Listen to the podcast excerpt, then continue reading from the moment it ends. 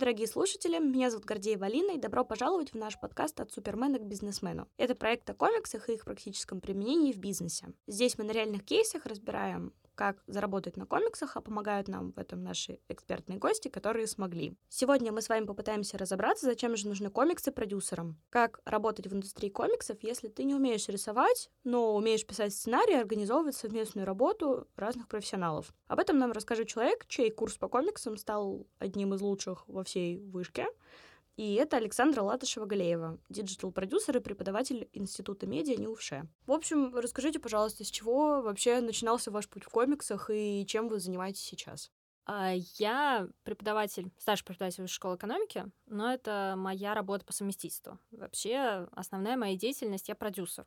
А, я изначально медийный продюсер, у меня был путь в журналистике, в продюсировании, на телевидении, а, и также сейчас я занимаюсь продюсированием образовательных проектов корпоративных. И я изначально пришла преподавать в вышку после аспирантуры. Мне хотелось вот, преподавать, мне хотелось оставаться в академической среде хотя бы частично. А, и, конечно, сначала мои курсы были связаны с моей непосредственной работой. То есть это были всякие скучные, словно дисциплины проектные, типа управление проектами, медиа-менеджмент, в таком ключе. Но я, когда вела низ, вот мне достался низ, а, я подумала, что хорошо бы поизучать что-то интересное, действительно что-то такое, что, ну, чего у ребят не было до этого. У меня был низ про исследование индустрии, и я предложила поизучать индустрию комиксов. И это оказалось очень классным решением, потому что я увидела интерес колоссальный к этой теме уже на НИСе, и я даже вот просто чуть-чуть какие-то детали рассказывала, и студенты за это хватались, им было интересно, они хотели больше, я поняла, что нужно делать курс про это.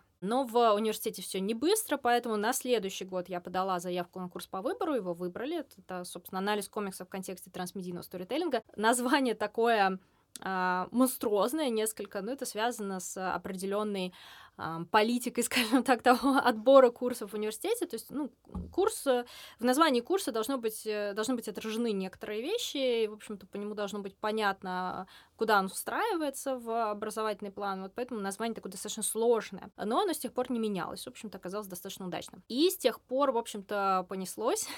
Я веду этот курс два раза, иногда три раза в год у журналистов, у медийщиков от медиакоммуникации, продюсеров и даже вела у магистров, тоже такой опыт был. И всем, в общем-то, нравится. Всем нравятся чуть разные вещи, но стабильно то, что курс всем ребятам очень нравится. А почему, собственно, комиксы? Да? Почему м, курс про комиксы я выбрала? Ну, просто потому что я сама этим увлекаюсь. Я много занималась разработкой проектов, связанных именно с гик-культурой, с гик-сообществом. Как раз-таки, когда я начала как продюсер работать, это была середина десятых, это был прям бум. А, и фильмы Марвел выходили по четыре штуки каждый год, и собирали просто колоссальные кассы. И очень развивалось фанатское творчество, очень развивался наш косплей, и, собственно, развитие самой индустрии комикса у нас, появлялись издательства. Поэтому, собственно, сложно было не заинтересоваться этой темой комиксов, если ты был как-то хотя бы где-то в гик-тематике. Вот. Плюс у меня, конечно, мне повезло то, что у меня муж очень хорошо в этом разбирается, очень много читал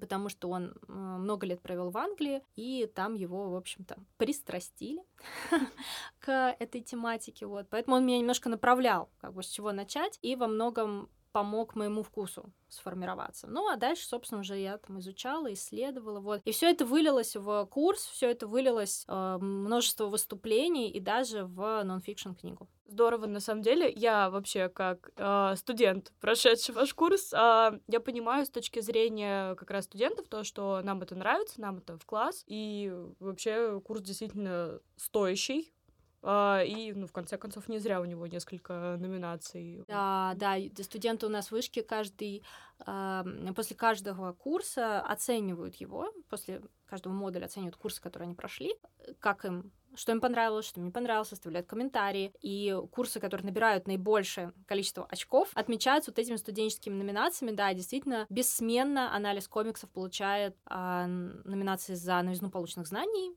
и а, и что-то еще. И за полезность для расширения кругозора. Да, расширение кругозора. Э, меня немножко смущало в какой-то момент, что в плане полезности для карьеры его оценивают не так высоко. Поэтому я пыталась там какие-то штучки ввести, типа э, взаимного оценивания эссе студентами. Э, ну, например, для журналистов это очень полезно, потому что как будущие редакторы, возможно, они же будут оценивать чужие тексты.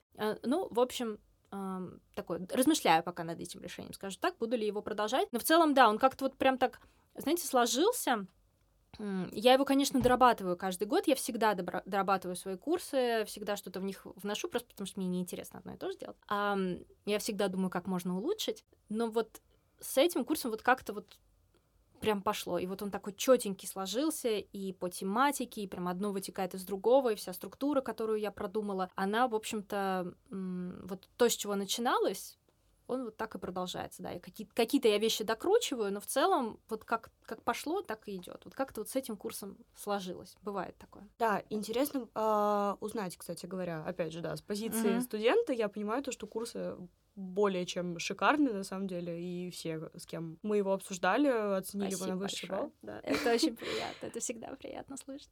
А, у меня в связи с этим вопрос, а как вообще встретил руководство департамента еще на тот момент, сейчас мы уже институт медиа, как руководство встретило вообще идею о создании такого комикса именно для продюсера? Потому что, в конце концов, продюсеры не очень славятся своими навыками рисования. А я же не учу рисованию. Ну, я да, же учу да, да. истории комиксов, а, тому, как они развивались, чтобы их понимать, чтобы понимать, чем отличаются комиксы в разных странах, например, в разную эпоху, чтобы в этом разбираться и, в общем-то, самому себе сформировать какой-то эм, какой-то путь читательский, может быть, кому-то другому что-то посоветовать. Я сейчас вернусь к вашему вопросу, я скажу, что я вижу цель этого курса, вот я, как я вижу человека, который на него приходит. А я вижу э, молодого, прекрасного, талантливого студента, как все мои студенты вышки, а, который видит, что комиксы это развивающаяся культура. У него, возможно, есть друзья, которые читают комиксы, или он где-то слышал, он видит это в сериалах, в фильмах, ему интересно. Но у самого у него нет этого бэкграунда большого. Может быть, он даже фильмы Марвел никогда не видел, страшно сказать, но такие люди есть. А, и вот он, допустим, приходит в магазин комиксов Чука Гик, например, или в 28-й в Петербурге, и он не знает, вот гигантские эти полки, что ему выбрать, теряется, уходит. А я вижу свою миссию в том, чтобы показать ему, вот смотри, вот есть э, американские комиксы, есть европейские комиксы, русские комиксы, азиатские комиксы. Внутри них есть вот такое вот деление по эпохам, вот такое деление по жанрам, по авторам. И человеку становится проще для самого себя понять, а что он хочет читать. То есть у него снижается вот эта вот неопределенность, когда он заходит в комиксный магазин, и для него все сливается в одно яркое пятно. Он уже сам может как-то определить, что ему интереснее. А, я же даю на семинарах почитать какие-то известные работы из отдельных эпох, чтобы люди ознакомились. То есть, может быть, они бы сами никогда не дошли до какой-нибудь э, истории э, Flash двух миров из Серебряного века, какая-то старая история, непонятная, что, что зачем ее читать. А вот он прочитал, ага, вот было вот так, вот так, вот так, а стало вот так. И тут он такой уже, о, смотрит пацанов и такой, так, а ведь это деконструкция супергеройского жанра, а я знаю, а кто начал делать это первым. То есть он уже как-то немножко разбирается в этом во всем и дальше может для себя этот путь построить. Вот это та цель, которую я вижу именно, что я хочу дать студентам на выходе. А, как встретила руководство? Прекрасно встретила руководство. Вообще, э, даже когда я сказала, что я хочу вести низ по комиксным индустриям, мне сразу сказали, вау, это очень круто. Мы такого еще не делали. А, и, конечно, этот курс, э, он, э, ну, его успехи говорят сами за себя. Поэтому даже вот сейчас, когда мы обсуждаем, а, скажем, с, академическим руководителем программы медиакоммуникации, мои какие-то курсы, которые я там подаю, или что-то там я продляю, не продляю, и а, когда я спрашиваю, что отобрали из моих заявок, я говорю, а комикс? Он говорит, ну ты что, комиксы — это святое. То есть без комиксов ну, как ты, можешь даже не спрашивать, что комиксы мы отобрали или не отобрали. Поэтому, да, а, с большим интересом, с большим энтузиазмом они вообще очень открыты были к любым подобным идеям. Но здесь, конечно, да, важно понимать, что э, должна быть какая-то отдача от студентов, то есть им должно это нравиться, они должны это как-то оценивать. Ну и плюс у нас все-таки, э, да, курс такой он, ну скорее э, в, вот в этом во всем загрузе студентов, огромном количестве дисциплин, которые нужно э, сдавать, учить, я вижу этот курс как такой островок э, для того, чтобы расслабиться и получить удовольствие, для того, чтобы как-то вот разгрузиться. И э, мне часто студенты говорят, что вот они даже не воспринимали это как домашнее задание. То есть домашнее задание, там, типа, прочитать комикс, посмотреть фильм, там, ответить на какие-то вопросы. А, то есть они готовили вот это домашнее задание, обсуждали там с какими-то своими друзьями, типа, друзьям, а тебе что задали? Мне там задали читать академическую статью, там, писать по ней, а мне задали посмотреть фильм и прочитать комикс. Ну, понятно, что это не просто клуб по интересам, поэтому здесь должна быть какая-то образовательная составляющая, вот, но я ее вот так вот из-под туда засовываю. Ну вот, да. Так что э, руководство было очень к этому открыто, очень довольно. Но, конечно, нужно понимать, что это университет. Соответственно, здесь должна быть образовательная составляющая. Соответственно, здесь есть какие-то дедлайны, работы, которые нужно сдавать. Есть не просто э, истории, которые нам нравятся, мы их читаем и делимся обсуждениями. Это не книжный клуб. Мы читаем определенные истории, которые соответствуют тематике нашего занятия. Там есть контрольные работы и все такое прочее. Но за счет вот этой тематики, которая всем так нравится, и того, что я, наверное, как-то подобрала правильный тон этого курса, то, в общем-то, все эти образовательные штуки не кажутся такими уж сложными. Да, это правда, на самом деле. Я тоже с друзьями когда делилась. Как раз-таки у нас курс был в четвертом модуле уже, получается. То есть это конец года, это летняя сессия. И там у меня все друзья тоже в жестком жестком каком-то загрузе начинается, блин, у нас курсовая, блин, у нас еще что-то. И тут задали начитать, и там филологи, мои друзья тоже, блин, опять Пушкин, еще что-нибудь такое. Я, ну, ребят, ну, сами понимаете. Я пошла смотреть пацанов. Я, я пошла, да. Вообще, были ли какие-то действительно сложности, а, чтобы не скатиться как раз-таки вот в этот клуб по интересам? Может быть, какое-то какие-то действительно сложности с поиском литературы подходящей? Потому что на самом деле -то, теоретически работы по комиксам есть, но их не такое обширное количество, как, например, по другим дисциплинам. Да, это правда. Um, у меня был эксперимент, когда uh, мы с моей, моей научной руководительницей Екатериной Георгиевной Лапиной Кратасюк пытались вести, ну, ви, вернее, мы вели совместный низ по мультиплатформенным проектам, по комиксам. Я столкнулась с тем, что вот, ну, может быть, у меня просто это не находится, не получается. Как бы сложно найти вот именно материал для такого научного изучения комиксов, то есть именно для того, чтобы uh, найти какие-то аналитические модели, каких-то значимых авторов. Вот с этим тяжеловато. То есть вроде бы литературы полно, если вы заходите в какую-нибудь а, базу Скопуса, Web of Science, каких-то журналов, на которые вышка подписана, забиваете комикс, вы находите миллиард работ. Но проблема в том, что они такие достаточно точечные. А, то есть чаще всего они связаны с а, тематикой а, феминизма, фемстадис, то есть, например, изучается, как объективизируются образы женщин в тех или иных комиксах. Очень много работ, связанных там, с разными там, плюс стадис, да, такого рода. А, в общем, все, что касается постструктурализма, вот этого вот всего, да, эм, и это, это такой, это очень важный взгляд, то есть об этом очень важно говорить. Но нужно понимать, что он такой достаточно точечный и, эм, скажем, однобокий, наверное, да, то есть он не берет в расчет, ну вот да, допустим, мы там будем изучать, э, как э, объективизирован образ чудо-женщины в комиксах Уильяма Молтона Марстона 40-х годов. Но мы при этом не берем в расчет э, период, в который это было создано, и идею, что вот почему она раздетая, такая в этих комиксах. Потому что для Марстона, как для э, феминиста, между прочим, было важно показать, что она настолько свободная, что вот в этом мире ограничений, где все женщины достаточно так плотно одеты, она может себе позволить раздеться, да? И при этом, как, когда мы с сегодняшних позиций на это смотрим, говорим, ну, это же объективизация, она же раздета. Ведь мы как не учитываем контекст исторический, да? И э,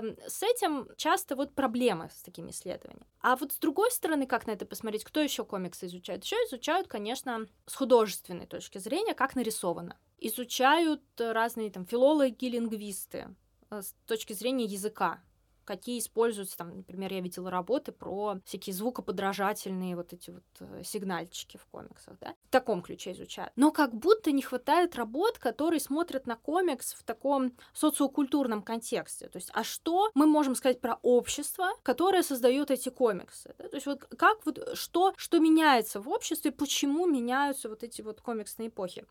И как ни странно, а про это говорят фанаты. То есть на самом деле у комиксов гигантская фан-база, и э, вы, наверное, об, в этом никакой исследователь не признается, но на самом деле э, очень много информации можно почерпнуть в разных фанатских вики, потому что есть люди такие в, по всему миру, э, которые точно знают, в каком ищу, э, в каком выпуске, в каком году появился какой персонаж, что на нем было надет, какой у него был враг, э, и что там дальше, как это все развивалось. Эм, и какие еще истории стояли за этим всем вопросом. То есть фанаты просто собирают колоссальные вот эти вот детали информации, и поэтому очень многое приходилось реконструировать самой. Сейчас тоже вот для своей книги э, я собираю какую-то информацию, и вот по отдельным моментом, вот по, что, что-то, что такое известное, поэтому много литературы, тот же Марстон, например, да, вот он известный человек. А, например, он публиковался в издательстве EC Comics.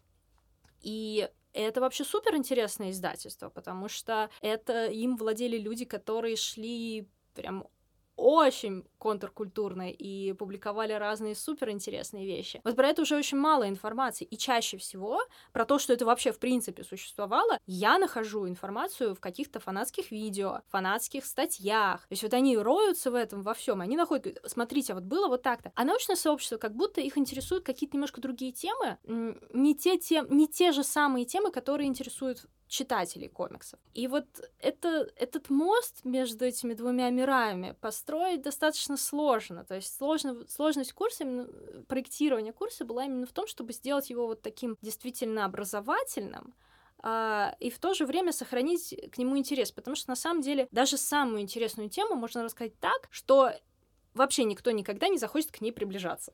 Как, например, наверное, у многих возникает отвращение к русской литературе после школы, потому что это просто насильно в тебя заталкивает в том возрасте, когда ты, в общем, не в состоянии понять. Ну, это вот как раз-таки та ситуация, когда фанатское сообщество знает, в каком выпуске что было надето на героя, а у нас в школе постоянно задают вопросы, а в каком платье Наташа Ростова была? И ну, ты, да. блин, обязан это знать. Как звали лошадь Вронского, да? Ну, да, да, такое, да. боже мой. Ну вот, то есть, да, главное здесь не э, соблюсти вот этот баланс между тем, чтобы, с одной стороны, не э, убить интерес к этой теме, с другой стороны, чтобы это не превратилось просто в обсуждение, о, мне понравилось или о, мне не понравилось. Кстати, мне такие комментарии писали э, в СОПе, вот в студенческой оценке, что иногда семинары там же мы высказываемся по поводу того, что мы прочитали, иногда семинары вот уходят на какой-то момент э, в обсуждении «мне понравилось, мне не понравилось». И я стараюсь это, конечно, пресекать, но, с другой стороны, если мы это не обсудим, ну, людям хочется это сказать, им, им нужно это выпустить, поэтому я там даю какую-то засечку, что вот, вот здесь мы выпускаем вот этот пар, а потом уже что-то более научное.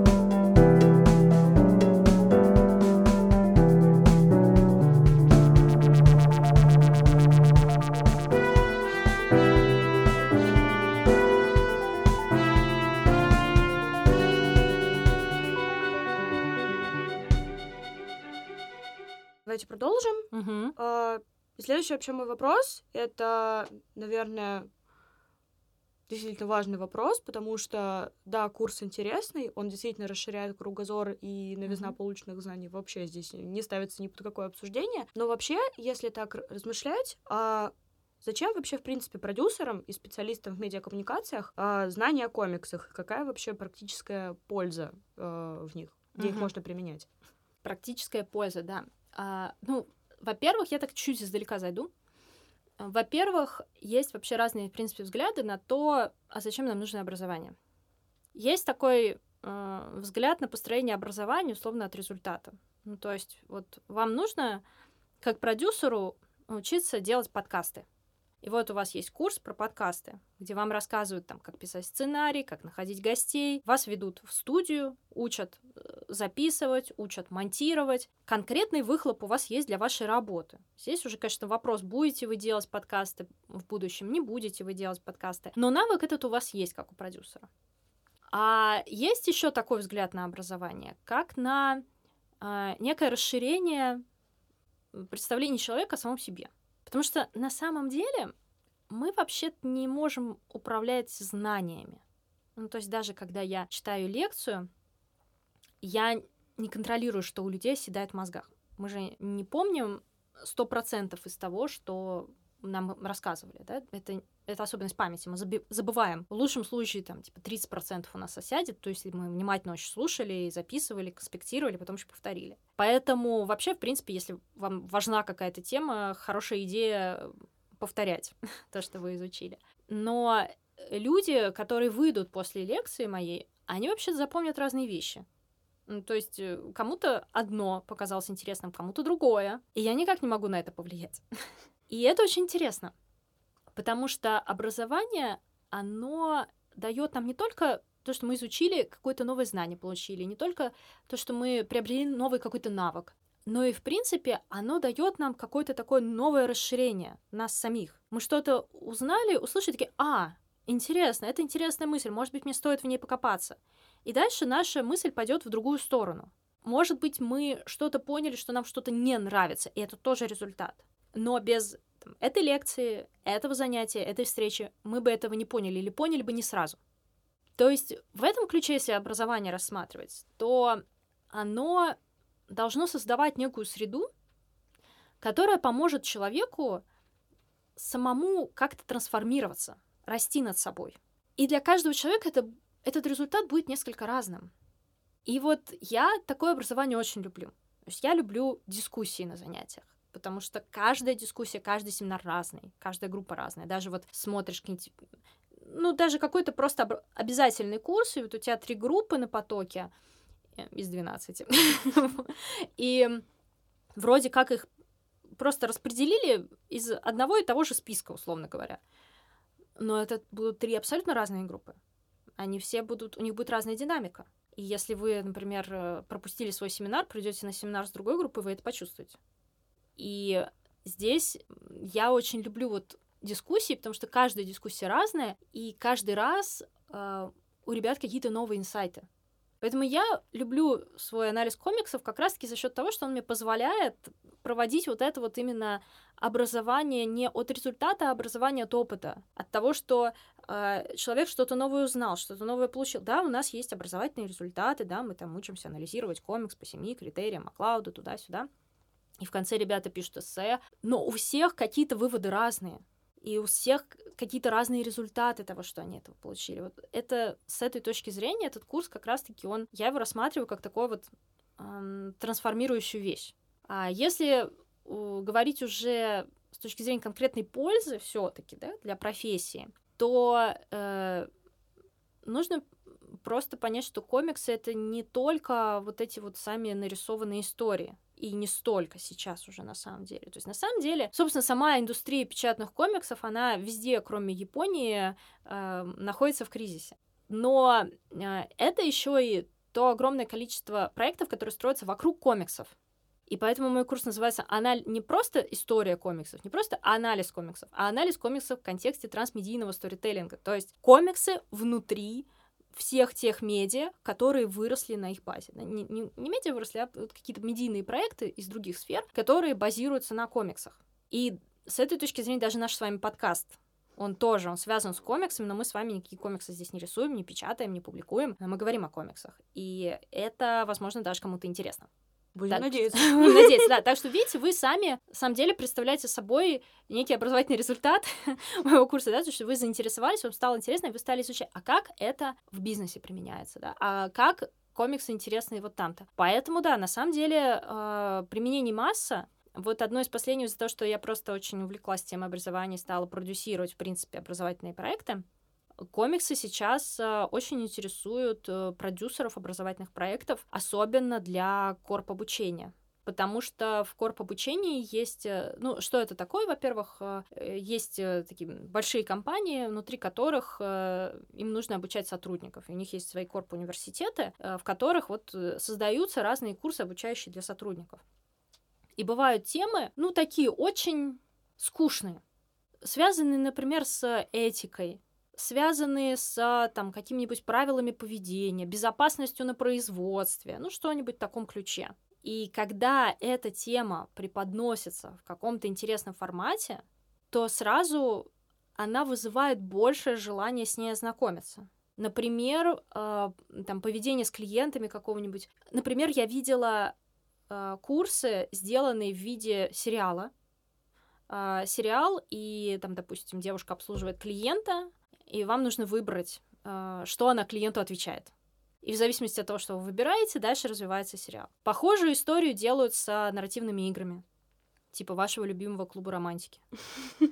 Вот. А, только для там, безопасности на производстве каких-нибудь шахт и всего такого. А, ну, Интересная и история для клуба. Ну, представляете? И, э, ну, там, понятно, они не любовь ищут, а как бы... А выход из шахты. А выход из шахты, например. Но тем не менее. Или те же самые комиксы.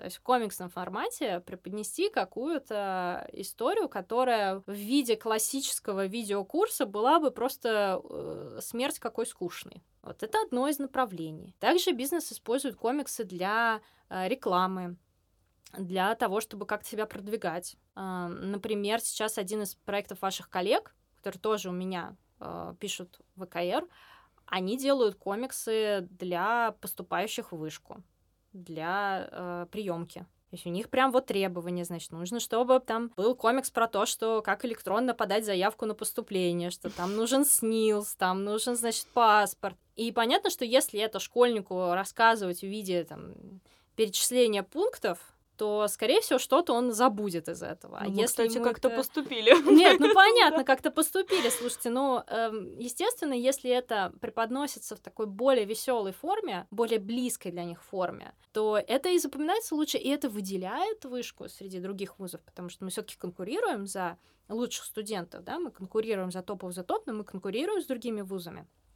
Поэтому это тоже один из способов продвигать вышку как бренд, среди э, поступающих, среди абитуриентов, почему нет? Так что есть э, разные варианты, я ж не говорю о, о потенциальных всяких экранизациях, э, сейчас с этим в России сложно, потому что, конечно, ну, из-за бюджетов вряд ли мы сможем экранизировать какую-нибудь румангу в жанре исикай, но, скорее всего, если это что-то бытовое, почему нет?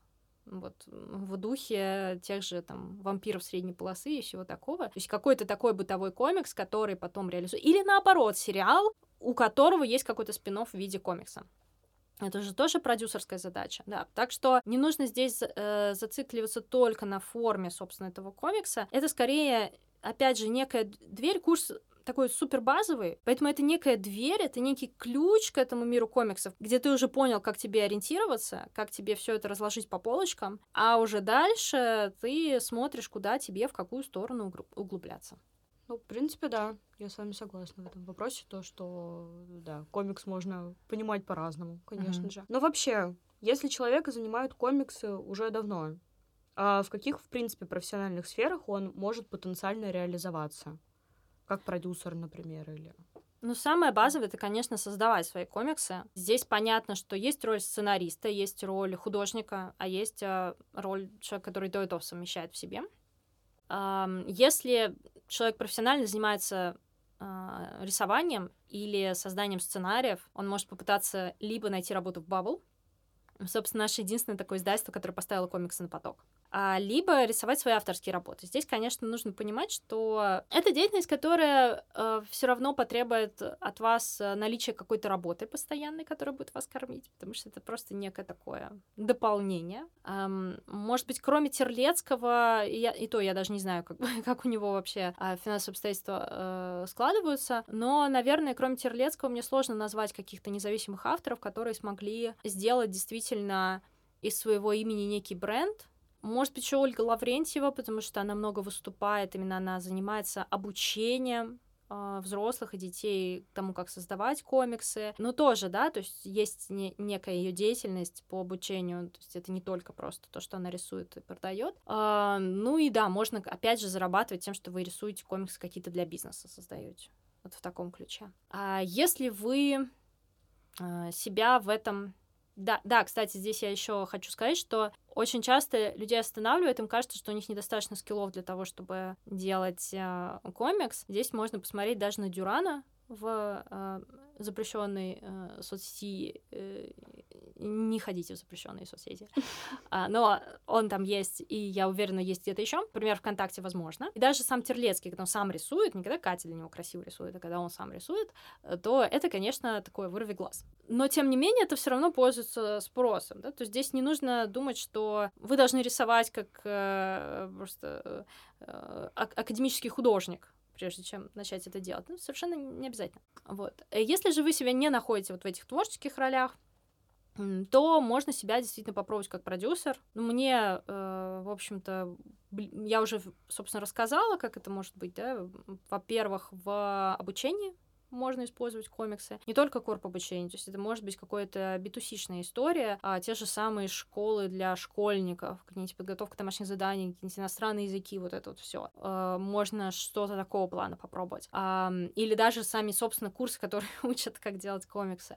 Можно попробовать, э, опять же, в чем-то, что связано с трансмедиа, в чем-то, что связано с мультиплатформенными разными проектами, а те же самые стриминги, да, делать для них какие-то спин -оффы. В общем, а, на самом деле есть варианты, есть варианты, как развиваться, но проблема в том, что, к сожалению, а, я бы не сказала, что есть прям какая-то индустрия, вот идите туда и найдете. То есть это все пока что это точечные проекты которые нужно искать или даже самим себе создавать.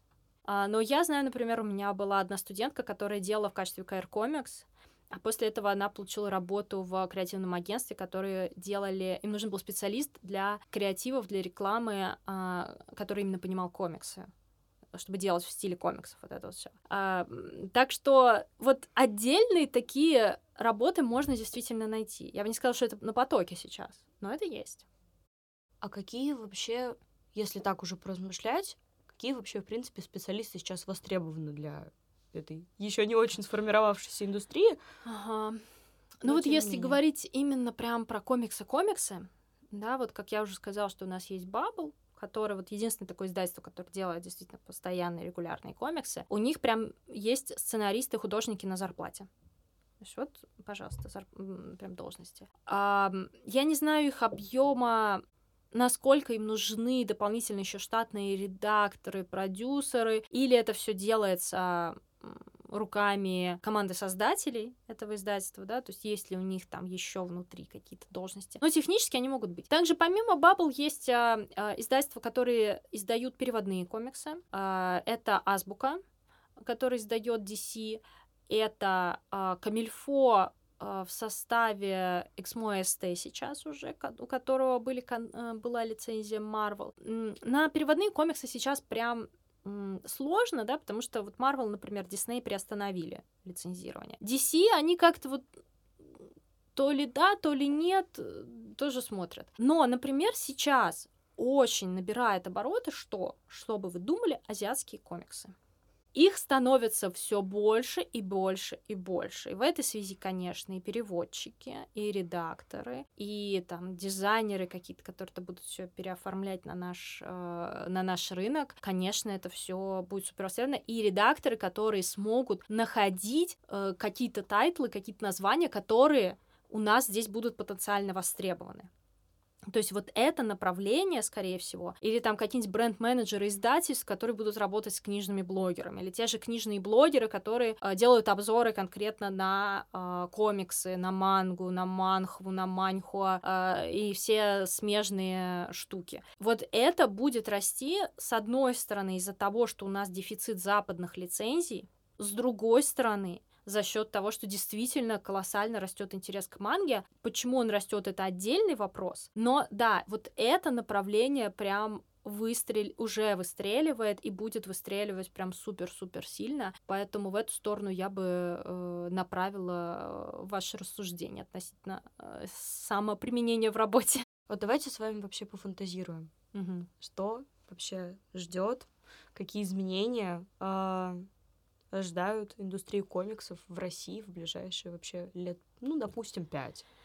А, ну, первое изменение а, такого ностальгического ключа, про который хочется сказать, это то, что в Москве закрывается 15 мая старейший магазин комиксов Чукагих в Большом Палашовском переулке. Поэтому, если вы хотите или хотели давно сходить туда, почувствовать эту атмосферу. Можно сходить попрощаться, потому что полки уже пустые, за апрель все распродали, что могли. Но при этом открывается после ремонта Чукагик на хлебзаводе, бывший 28-й, который теперь снова принадлежит Михаилу Богданову, который владелец 28-го, то есть такой круг совершил. А, да, так что там будет большой, уже открылся большой красивый магазин, в течение мая будут скидки, можно туда заглянуть, посмотреть, там будут фигурки, там будут комиксы на оригинальных языках. То есть они так немножко меняют концепцию в этом плане. Второе, это, конечно, нас ждет некоторый дефицит э, лицензий американских. То есть, э, смотря сколько все продлится, на самом деле, конечно, бизнес такая вещь, да, бабло побеждает зло. Да, в принципе, конечно, бизнесу не интересно терять какие-то деньги, если они их могут не терять. Вот, поэтому, как только какая-то ситуация стабилизируется, скорее всего, э, какие-то дальше уже ручейки потекут. Но пока что будет, будет некоторый дефицит зарубежных лицензий, поэтому если есть какой-то комикс, который вы давно очень хотели, он американский переводной, особенно если это Marvel, не хочу сеять панику, но лучше купите его сейчас. может быть, его не будет через какое-то время. А в то же время, конечно же, наши издатели ищут новые, новых авторов. И здесь классный момент, потому что, скорее всего, русским авторам станет легче публиковаться, я не скажу, что это прям станет легко-легко, но, в принципе, интерес к русским авторам, к русскому контенту возрастает, и с точки зрения комиксов тоже. Понятно, что какой-то no-name русский автор versus, э, не знаю, Люди X, э, какой-нибудь э, какой-нибудь известный тайтл, конечно, это не одно и то же. Но, в принципе, я думаю, что для русских авторов больше будет окно. Также будет больше азиатских комиксов в ближайшее время, это уже видно. То есть сначала идут какие-то известные тайтлы, их уже напечатали, дальше идут какие-то более нишевые, идут э, китайские авторы пошли, конечно, там про Мосян Тунсю многие слышали, но э, за ней тоже пойдут какие-то другие авторы, будут пробовать печатать корейцев. А, здесь, конечно, есть определенные сложности, но тоже с ними справиться. А, возможно, будут каким-то образом пытаться переводить вебтуны. Я бы все, я все жду, что будет какой-то сервис, на котором можно будет легально вебтуны читать, потому что корейцы очень сильно обижаются, что мы читаем их э, нелегально. И, и прям злятся сильно на нас за это. Что еще? Ну, конечно, сложности будут в ближайшее время с печатью вот эти цветные красивые здания. А, за год у нас, конечно, большая перестройка произошла в этом плане. Много появилось материалов из Китая полиграфических, но они оказываются не всегда не всегда стопроцентно заменяют то, что было. Дороже, естественно, все стало. Вот это вот все. Поэтому я думаю, что больше будем видеть именно черно-белых. И это еще один плюсик в копилку того, почему у нас будет больше манги. Вообще, я бы, конечно, хотела видеть какие-то экранизации российских комиксов. Я бы хотела видеть комиксы как расширение существующих фильмов, сериалов, но пока что это только некоторыми намеками. Я знаю, что на определенные комиксы были проданы права на экранизацию, но пока что этих экранизаций не случилось. Так что это, возможно, произойдет, но как перспектива не завтра. Может быть, даже не в этом году, да, несколько лет еще. Хорошо бы вот в таком ключе это случилось. Я думаю, что Конечно, азиатские авторы настолько обширны, что мы долго будем черпать, черпать, черпать оттуда. Но я не исключаю, что будут появляться европейские авторы.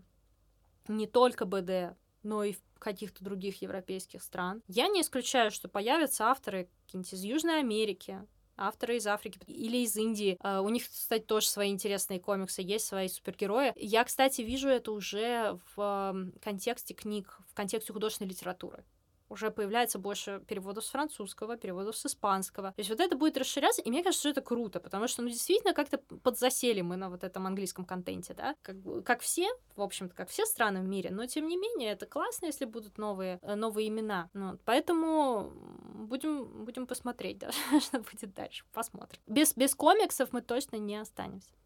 Ну, это сто процентов вообще конце концов, импортозамещение, мне кажется, у нас сейчас работает вообще во всех отраслях. да, да, да. Ну, конечно, очень грустно, что значительная часть аудитории, которая читала комиксы, сейчас находится за пределами России. Поэтому здесь тоже важно, чтобы эти люди возвращались, а, чтобы были условия, чтобы они возвращались, правда. И эм, чтобы, наверное, комикс стал интересен большей степени тем, кто находится внутри. Но я уже вижу даже, знаете, по тому, как часто меня куда-то зовут где-то выступить, и не только в Москве, между прочим. Я по этому уже вижу, насколько распространяется интерес к культуре комикс-культуре. Недавно я была в Казани, и там была выставка комиксов. Я смотрела комиксы на татарском языке. Мы вот, значит, всем чатикам э, моих студентов ВКР пытались перевести, что там написано, с нашими скромными знаниями э, тюркских языков. Поэтому, э, да, интерес есть, и он будет расти. Но насколько это быстро и достаточно ли будет этого роста, чтобы у нас действительно сформировался, сформировались бизнесы вокруг этой индустрии? Вот это вот волнует. То есть насколько это останется нишевой историей для фанатов, или это действительно превратится в какие-то бизнесы, которые вокруг этого построятся. Это вот вопрос сейчас. Но то, что этот интерес будет сохраняться, и то, что мы будем продолжать этот контент читать, и даже в большей степени, потому что наша культура вся такая визуальная становится. В этом у меня сомнений нет. Спасибо большое вам за этот разговор. Спасибо, Я что надеюсь, да, что этот наш разговор будет действительно понятен, а, приятен. Уж я старалась. Я надеюсь, что он будет вдохновляющим для Да, кого-то. да. Э, И вообще хочется сказать, что ам, если что-то нравится, нужно пробовать что-то делать в этой сфере. Потому что ты не знаешь никогда, куда тебя это приведет. То есть, если бы я, м, я не начала сразу писать книгу про комиксы, я сначала попробовала там одно занятие на Нисе. Потом я попробовала курс, потом я его расширила, потом я сделала еще что-то, какие-то выступления. То есть, когда вы что-то делаете, очень важно начать какими-то небольшими шажками пробовать, а что получается, а что не получается, тестировать. Хочется вам рисовать комиксы? Попробуйте. Либо попробуйте сами, даже в той степени, в которой вы умеете. Или попробуйте, найдите каких-то людей, с которыми, с которыми вы вместе можете это делать. А можно делать какие-то комиксы, не обязательно от руки рисовать же, есть разные программы, есть, можно коллажи какие-то делать. А можно что-то такого типа придумывать, выкладывать. Сейчас огромное количество ресурсов, которые позволяют э, печатать сам издатом. Вот, кстати, еще одно интересное направление, да, которое сейчас очень развивается. Независимо от издательства это как-то выкладывать через соцсети. То есть важно пробовать себя в этой сфере. И на самом деле, даже если вы в процессе поймете, что нет, это не ваше, это тоже будет результатом. И может быть, вы в процессе нащупаете что-то смежное с этим, чем вы можете заняться. И вот в этом плане мне хочется как раз-таки людей вдохновить, что, конечно, да, с одной стороны, не нужно ждать от этой индустрии, что вы придете завтра, станете известным художником, будете на миллионы зарабатывать. Вряд ли. Но если вас к этому тянет, пробуйте, условия уже есть. И сферы, где можно реализоваться, уже есть. Да, может быть, их не так много, как хотелось бы, но, может быть, это как раз-таки хороший момент, чтобы в них зайти, занять место, и в тот момент, когда это действительно рванет, вы уже будете такие, о, у меня уже есть опыт, у меня есть какие-то знания, имя и так далее. В общем, пробуйте, дерзайте, если вам что-то нравится, никогда не нужно себя в этом плане там ограничивать, потому что это что-то там перспективное, не перспективное. Возможно, вы нащупаете что-то свое, что вот конкретно для вас будет прям классно работать. Спасибо вам большое за совет, за такой. Пожалуйста. Да, было очень приятно пообщаться. Мне тоже. Все, до свидания, спасибо. Пока-пока.